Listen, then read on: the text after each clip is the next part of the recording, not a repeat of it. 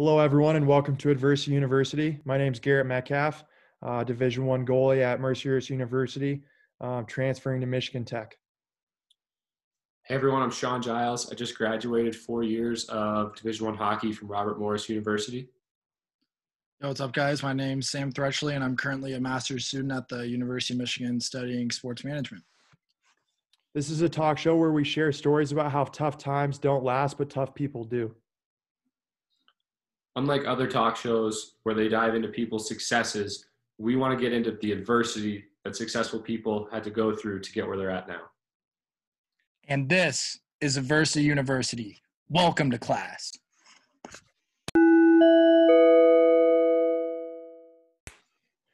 We were very excited to have our first guest on the show. He's a graduate of Minnesota State Mankato. He represented Team USA in the 2017 IIHF Men's World Championship, was college hockey's top undrafted free agent 2017.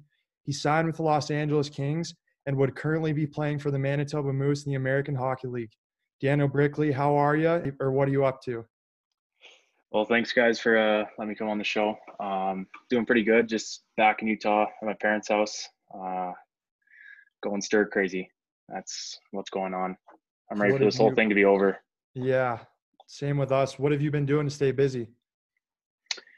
Uh, not a whole lot. Uh, trying to work out at home, but you know, you don't want to get burnt out too soon, obviously. But like, what else is there to do except play Xbox and you know, work out, shoot some pucks. I tried throwing the baseball around with my uh, my brother Sam. Um, we went down to the baseball park a few times, hit the balls, and trying to come up with anything. Played a lot of board games with my mom and sister and card games, but besides that, that's about it.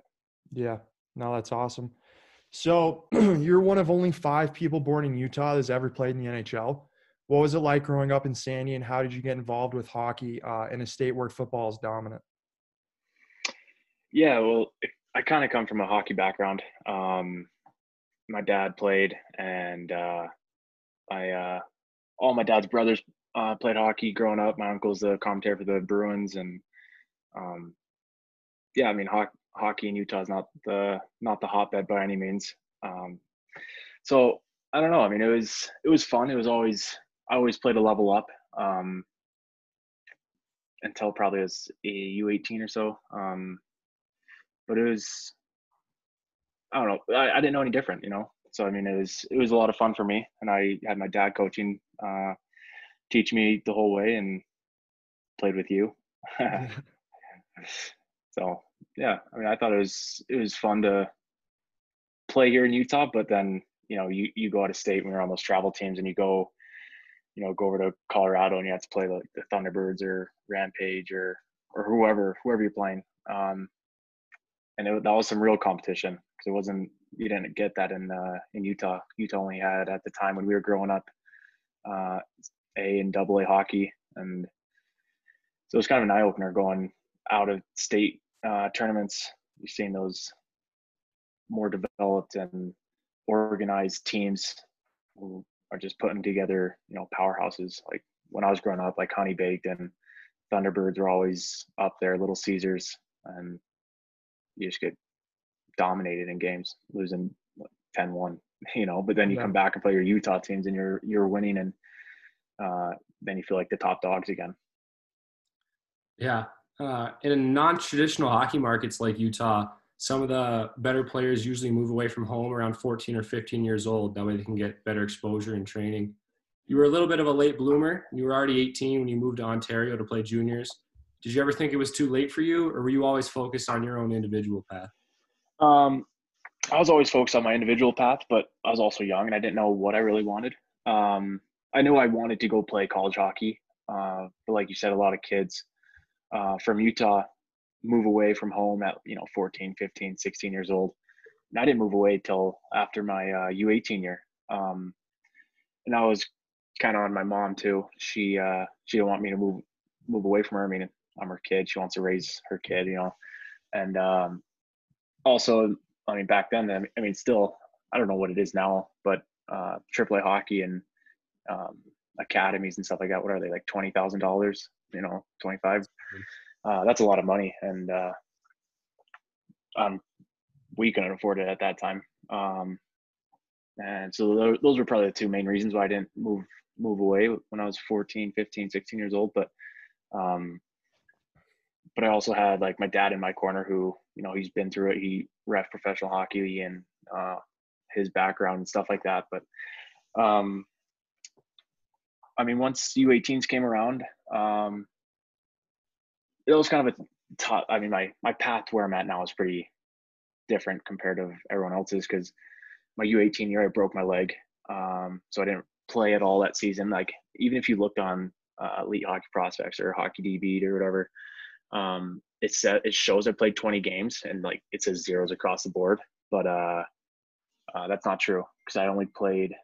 I think I played like four games. At the right at right at the end of the season, and um, and then and then I left after that. I had a buddy who, uh, um, his name's David Higgs. He he was playing up in the CCHL at the time, and I didn't know what I was doing. My dad didn't know really how to um, progress to get me into juniors. He knew he didn't want me going to tier three or anything like that. He wanted the North American Hockey League or USHL. Um, and we just asked him, and he said there's a showcase up in Ottawa uh, for like the BC, uh, the BCHL, the AJHL, CCHL, etc. And uh, went up there, and that's how that's how I got out of Utah, at least. Yeah. Danny, I remember uh, when you left to go play juniors, um, and then you came back. There was a little bit of a transformation there, and obviously it was a, a year in between time that I saw you. But I, I can't say specifically how much, but I want to say that you lost twenty or thirty pounds uh, in your first year playing juniors. Can you just talk about, um, you know, what it took to to lose that twenty pounds, or what motivated you to, you know, get in a lot better shape? Yeah, me and you both, buddy. um, yeah, I, I, went up there at a so I was a late late bloomer hockey wise and physically, my puberty and stuff like that. Um, I didn't hit puberty till I was like 17, 18 years old. Um, and then I went up to Canada to Hawkesbury. That's where I played in the CCHL. Uh, I went up like five nine and a half, maybe five ten. You know, depending on the shoes I wear. Um, but like 236, I believe, was the highest I weighed in at. So I was a I was a bowling ball going up there, and and I and I relied on my hockey sense and because I wasn't the fastest skater by any means, and uh, I just relied on uh, hockey sense and you know my IQ and my skill set, and and uh, and I was successful that way. But it was um, it's funny. I would I'll never forget this. Uh, my coach up there, his name was Sean Anderson. he he sat me down and I was I was having a pretty good year. I was probably halfway through the year or so, and uh, my coach sat me down. He just said, "Hey, Bricks, um, you know you're you're a pretty good hockey player. Uh, some colleges are you know inquiring about you. Blah blah blah." And he he just kind of like I remember him pausing, and going, uh, "You need to lose some fucking weight." and I and I just looked at him. I was just like, uh, "Okay." Like like I'm thinking I'm having a good time playing juniors with the boys, you know, blah blah all that good stuff, and then here's my coach barking up my tree, you know, or barking on my back, whatever, and uh, him telling me to gotta lose weight. So he he got me a personal trainer. So we had like our strength guy, you know, everyone has like a strength guy, but he got me one outside of it, and he helped me with like my nutrition and stuff like that too, and um and also in that you got to remember I hit puberty through through that time time span, and I just I came home probably six, maybe six one, six foot. I would say six one, 205, 200 pounds, and completely different guy. I was skating yeah. better up there and stuff like that, and and uh, and once I was like starting to um, grow and um, lean out a little bit, build some muscles, hitting the gym, eating right. Um, more and more teams were inquiring about me, and uh, that was a that was my first time I got asked about by an NHL team. I had the uh, Maple Leafs call me and well, not call me, call my coach, and they were asking about sending me to the OHL, and, and I had no idea. That was all over my head at the time, and um, but yeah, no, that's so I thank my coach there for uh, he kind of set me you know, it was, it was an eye opener for me at least. He he just told me to you know, get in shape or you're not going anywhere. He essentially told me. Yeah, that's funny. And you mentioned uh, the NCAA at that point. And up until then, did you think that you would have a chance of playing the NCAA? I know you said that you had dreamed about doing it, but did you think that it would become a reality that fast? Um, no, I, I definitely didn't. Um, going up there, I like my goals were like I had my ultimate goal, obviously playing the NHL. Then I had you know play college hockey, you know Division One. Then before that, I was like make a junior team.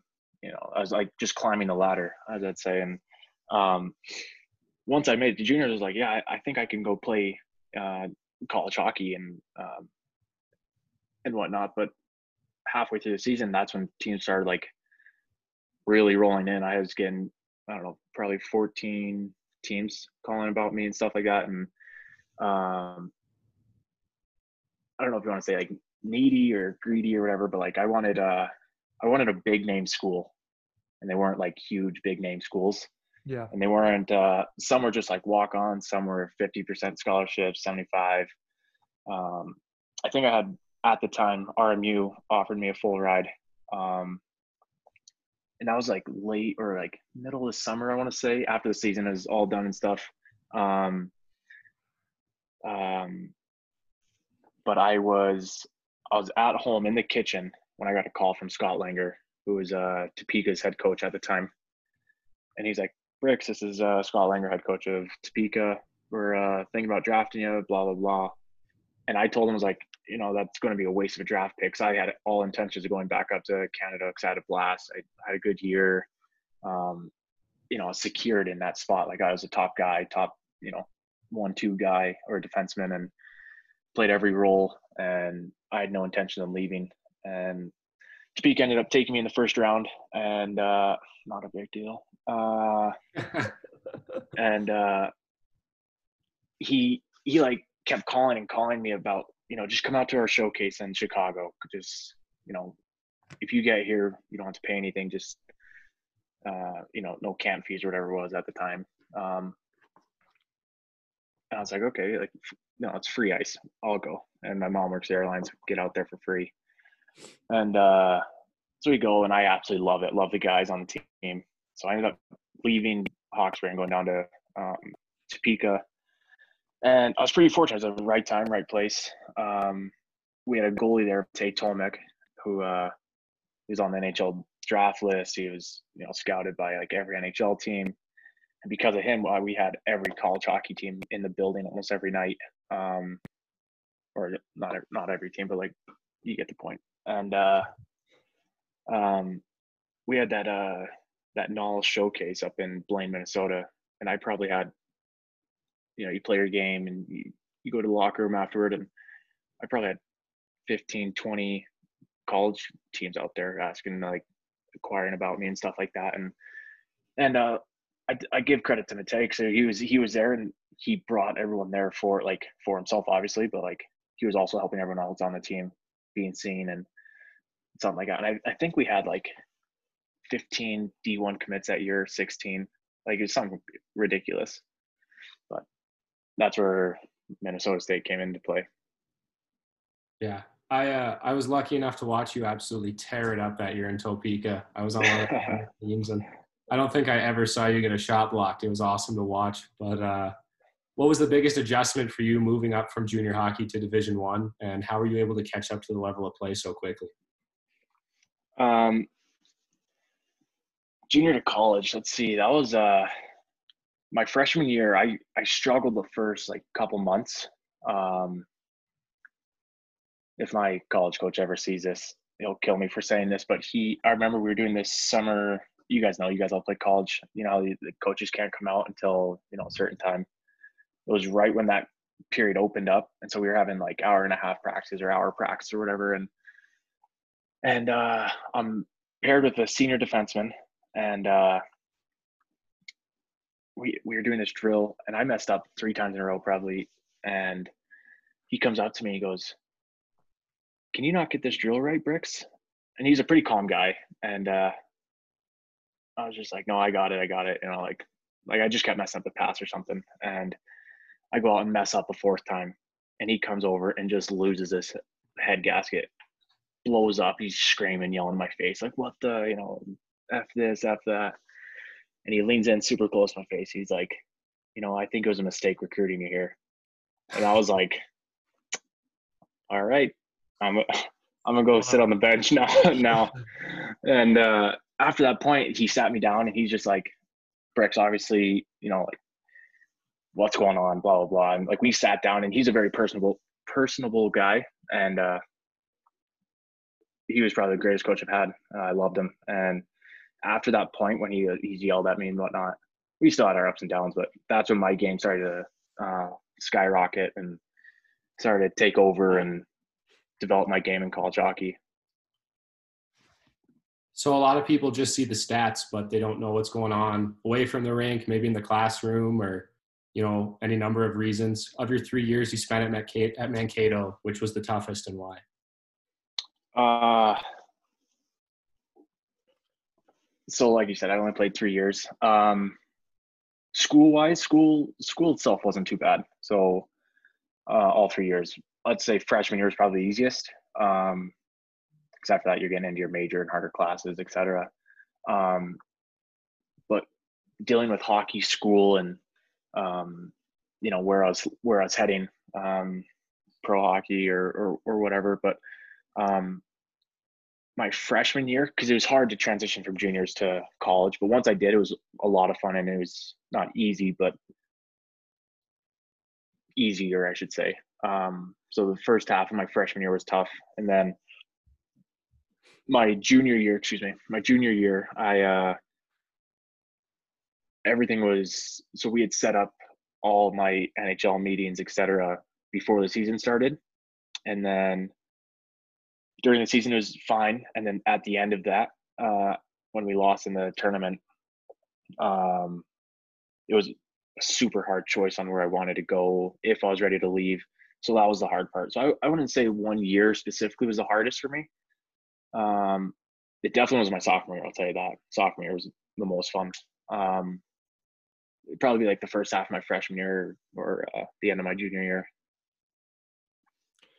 So you talk about tough times and how they kind of came in spurts, and obviously not just one particular year, and it came at different moments. But arguably, one of the hardest things anyone has to go through is losing a parent, um, especially at the age of 24 how difficult was it losing your dad um, while in your first season of playing pro hockey and how did you get through that time? Yeah that was tough. Um, it's tough on everyone. Um, i don't know i just I, don't know how to explain it um, you like when my dad passed away uh, you know everything was left i i left everything at the funeral pretty much um, uh, so I don't know. Like I, I leaned on a lot of my teammates, friends. Uh, I don't really like.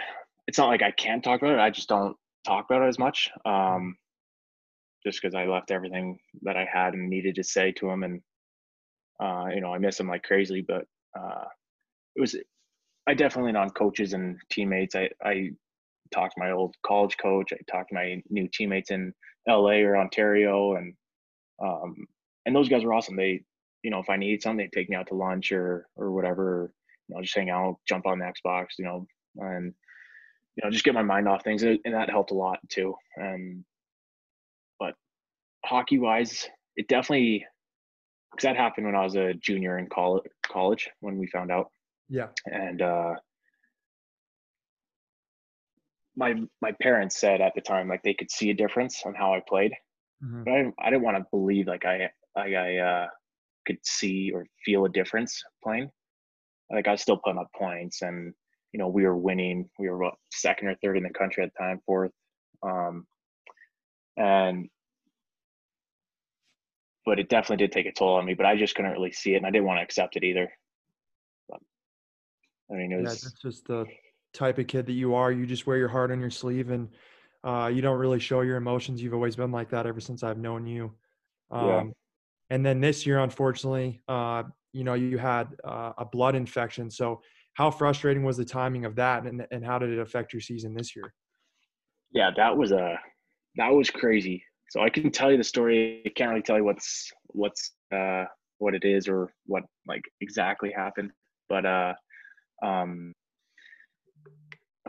so I'm with Ontario. I was assigned to Ontario, and I believe it's our second game of the season, and we're busing to Bakersfield, and um, I don't know. Bakersfield's probably like three hour three hour bus ride or so, not far, just because of LA traffic. And uh, uh, I'm going. I'm sitting on the bus. I'm like, wow, like my back is super super tense. Blah blah blah. And uh, um, it just just kept progressing, progressing. Get get to Bakersfield, get ready, warm up, etc. Do my whole spiel. Um, go up to play the first period, and I and I'm grinding at this point. I'm like, oh my, my back is in one. Like I'm thinking I'm having muscle spasms or something. Pop ibuprofen, lower tab, you know, whatever I could take, and I have heat packs going like on the bench. I've um, and it, we go in intermission. I sit down in my stall, and I'm just dead quiet, and I'm just like in so much pain, and uh, uh we go out for the second period. They they give a a minute warning or whatever to or a two minute warning to go out on the ice and everyone's getting off getting their jersey on helmet walking out to the tunnel and i try getting up and i can't get up and i'm like oh something's seriously wrong here and so luckily i had my stick right next to me so i'm like using my stick as like a like a crutch to get me up and i get up and i'm like hobbling out and our trainer knew something was wrong so i don't play the rest of the game but long story short i had this infection and um, i was out for quite some time but um, that was a mental game for sure. Um, it was mentally hard because like it was you want to be with your team, you go through ups, the ups and downs, right? And uh, I still went to the rink. We in LA, we were fortunate enough to have every um, all our doctors, dentists, you know, et cetera, right at the rink, uh, rehab center, and uh, so I was at the rink. I watched him practice. I was watching him getting bag skated, or I was watching him having shootouts. You know, having fun. You know, all the all the fun and bad stuff you you go through in practice. And uh, and I was dying because I was like, I I got to be out there. I want to be out there. You know, stuff like that. And the year before, I had uh, uh I had torn my MCL, um, and that was unfortunate too. Um, but yeah, I just everyone was really nice and comforting it's kind of soft to say, but at the time, it, if I needed something, someone wasn't shy to say, "Bricks, you need something," you know, or or what's going on? You hurt? You need someone? Uh, uh, the coaches all checked in with me constantly. Uh, training staff, you know, the Kings, like didn't matter who it was. So it was it was comforting that way. Uh, always had someone there if they if I needed them. Yeah, you talk about those injuries, and obviously they're physical in the way that you can't play the game, but you also brought up what a big mental challenge they are. Uh, yeah. What were some ways that you maybe stayed positive and could kind of see the light at the end of the tunnel rather than focusing on not being able to do the play the game you love? Uh, well, the light at the end of the tunnel was the doctors telling me, "Don't worry, you can play again." Uh, so I was like the light at the end of the tunnel. And I knew every day I was getting uh, a step closer to to playing.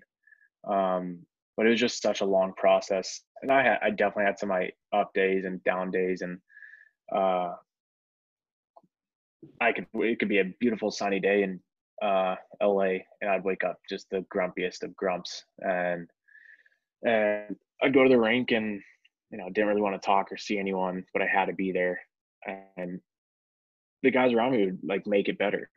Like Bricks, we can't wait to have you back. You know, we miss you. Blah blah blah those are the teammates you want around you and friends around you and uh, coaches were like that as well and um, so yeah i mean that's i said majority of the the stress and the mental part of it was leaning on my friends for help.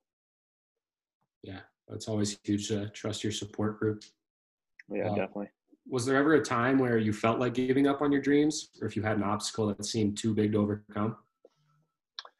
Uh no honestly. Uh, I always, I'm one, I'm one if uh, put my mind to it or if I have a goal set, uh, I'm gonna go reach it, and no matter what's in my way or how big or how small the, you know, the task is that I that I'd get through it, and uh, that was kind of my mindset going through uh, my infection as well. I mean, you know, minor setback for a major comeback. Uh, I was once told, and uh, and uh, I mean, I'm done pretty well for myself. Yeah, Yeah. also seems like I've- everything you've gone through, you've just kept uh, a great uh, mental attitude and a positive perspective on life. Um, you know, looking back, if you could go back and give your younger self some advice, what would it be? Uh, don't eat so many damn cheeseburgers. I don't know.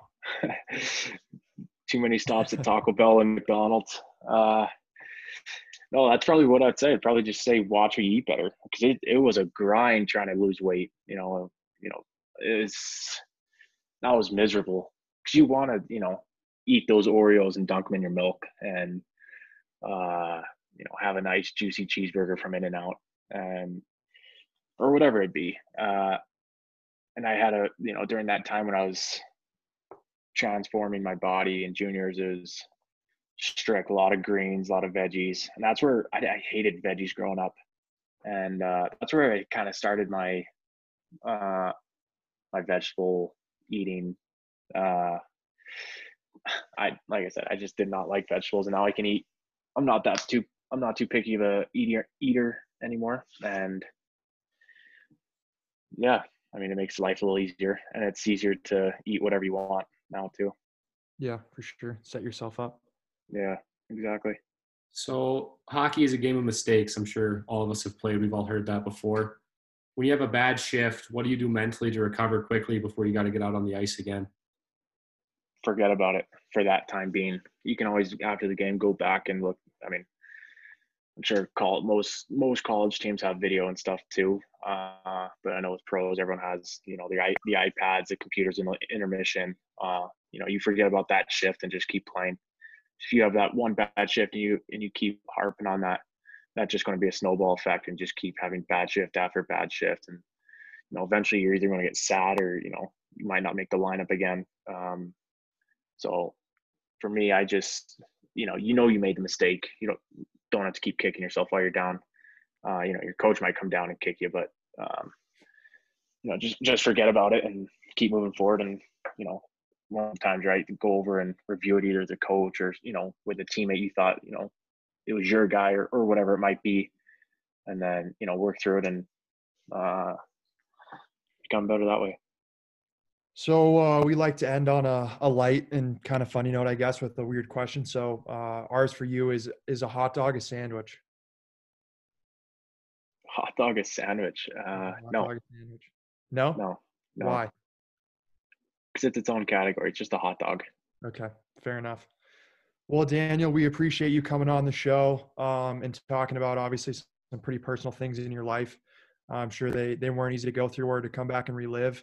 Um, but I think it's great that you're giving some advice to the younger generation out there that um, no matter what you go through, if you set goals, you can uh, you can accomplish them if you have a good mental attitude and positive mindset. So we can't Yeah. thank you enough for coming on. Yeah, no, thanks for having me. And to all the young kids who listen, just keep your nose to the grindstone.